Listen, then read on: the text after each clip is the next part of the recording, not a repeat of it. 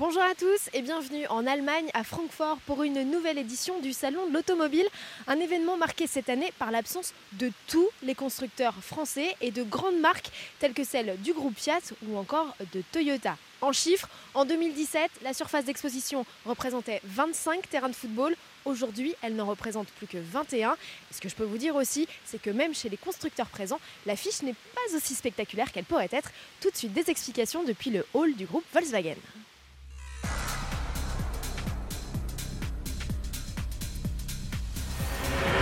Je vous l'ai dit, la surface d'exposition du salon de Francfort s'est réduite et le nombre de modèles présentés également.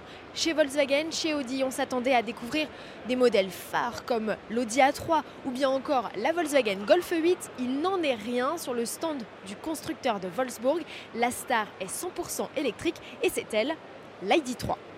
C'est le premier modèle de la marque imaginé dès sa naissance en 100% électrique. Elle marque le début de l'offensive VV sur le segment des autos zéro émission à l'échappement.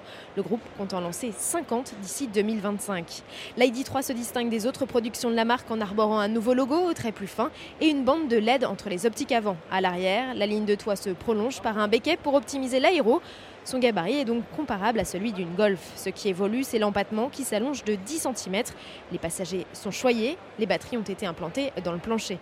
Le moteur, lui, est à l'arrière, le volume de coffre est égal à celui d'une Golf. Les similitudes avec le best-seller Volkswagen s'arrêtent là. Au poste de pilotage, l'ambiance est futuriste. Volkswagen a supprimé tous les boutons, toutes les commandes, ou presque. Elles sont sensorielles ou haptiques. Désormais, le la seule véritable commande qui persiste, eh bien c'est celle-ci qui permet en fait d'actionner la marche avant ou arrière. D'avoir supprimé tous les boutons à une incidence, ça a permis à Volkswagen de créer un maximum de rangement. Deux niveaux de puissance sont proposés, 150 ou 204 chevaux. Les motorisations peuvent être associées à trois types de batteries offrant 330, 420 ou 550 km d'autonomie. L'ID3 débarquera en concession début 2020. Volkswagen annonce un ticket d'entrée à moins de 30 000 euros en Allemagne et 40 000 euros pour la version de lancement First Edition. Volkswagen se frotte déjà les mains. L'objectif des 30 000 ventes pour son premier exemplaire était largement dépassé avant même l'ouverture des portes du salon. L'ID3 détrônera-t-elle la Golf 8 Ça c'est à suivre. Enfin pour l'anecdote, sachez que le produit le plus vendu par le groupe Volkswagen n'est pas une voiture, mais une saucisse. Le constructeur en produit depuis 1973 et en 2018, il en a écoulé plus de 6,8 millions d'unités. On laisse le stand Volkswagen derrière nous, nous voici à présent chez Opel qui est le seul représentant du groupe PSA sur ce salon de Francfort. Le constructeur présente plusieurs nouveautés mais la véritable mégastar c'est elle, c'est la Corsa de 6 génération qui partage ses dessous avec la Peugeot 208. La citadine allemande est moins ronde que son homologue tricolore. Dans l'habitacle, sa planche de bord est aussi moins futuriste. Opel a opéré une montée en gamme en intégrant des plastiques moussés et des équipements techno en vogue. Plus grande que par le passé, la Corsa a perdu quelques centimètres en hauteur. L'habitabilité aux places arrière n'en est pas impactée pour autant. Comme la citadine Peugeot, Opel décline sa Corsa avec des motorisations essence et diesel. Lancement prévu dès le mois de novembre. Mise à prix 14 600 euros. Il faudra patienter jusqu'en 2020 pour prendre possession du modèle 100% électrique de 136 chevaux déjà disponible à la commande. Ticket d'entrée 29 900 euros.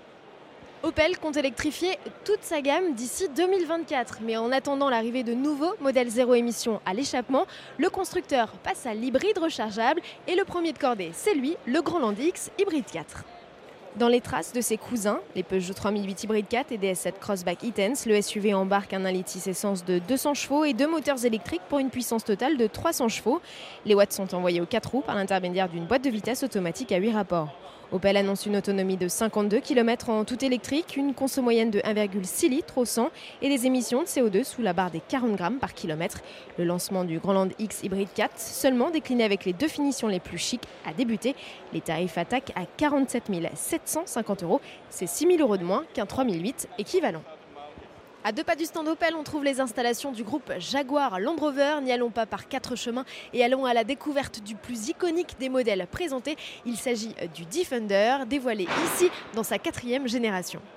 Le tout-terrain, lancé en 1948, a conservé ce qui a toujours fait son charme, ses lignes robustes et carrées.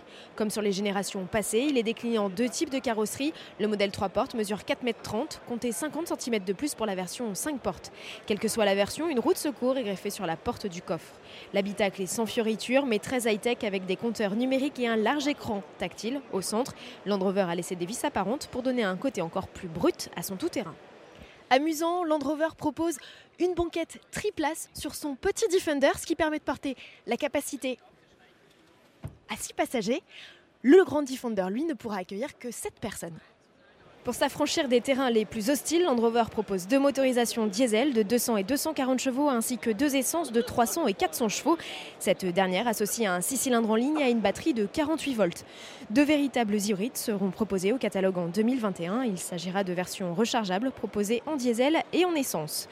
Dans un premier temps, le Land Rover Defender n'est proposé que dans sa version 110, la plus longue, tarif 55 900 euros. Le petit modèle, dit 90, arrivera ultérieurement avec un ticket d'entrée fixé sous la barre des 50 000 euros. Les Defenders seront personnalisables avec un inédit pack d'accessoires directement commercialisé par la marque. Voilà, le premier JT d'Autoplus en direct du Salon de l'Automobile de Francfort est maintenant terminé. Je vous donne rendez-vous dès demain pour de nouvelles aventures. Et n'oubliez pas, vous pouvez consulter toute l'actualité du salon sur notre site www.autoplus.fr. À demain.